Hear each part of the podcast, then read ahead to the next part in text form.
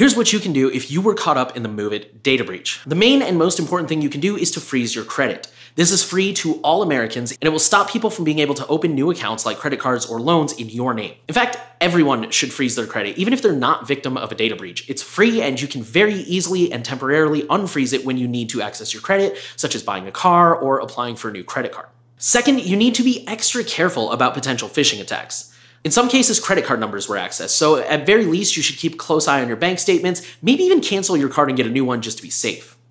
MOVEit is one of the worst breaches we've seen in a long time, but it's not the first and it won't be the last. Unfortunately, there's really nothing you can do to remove the data that's already out there, and this is why I recommend being proactive about your privacy and security. For a list of practical, free, and easy ways to help protect yourself both now and from the next data breach in the future, I recommend checking out my website, thenewoil.org.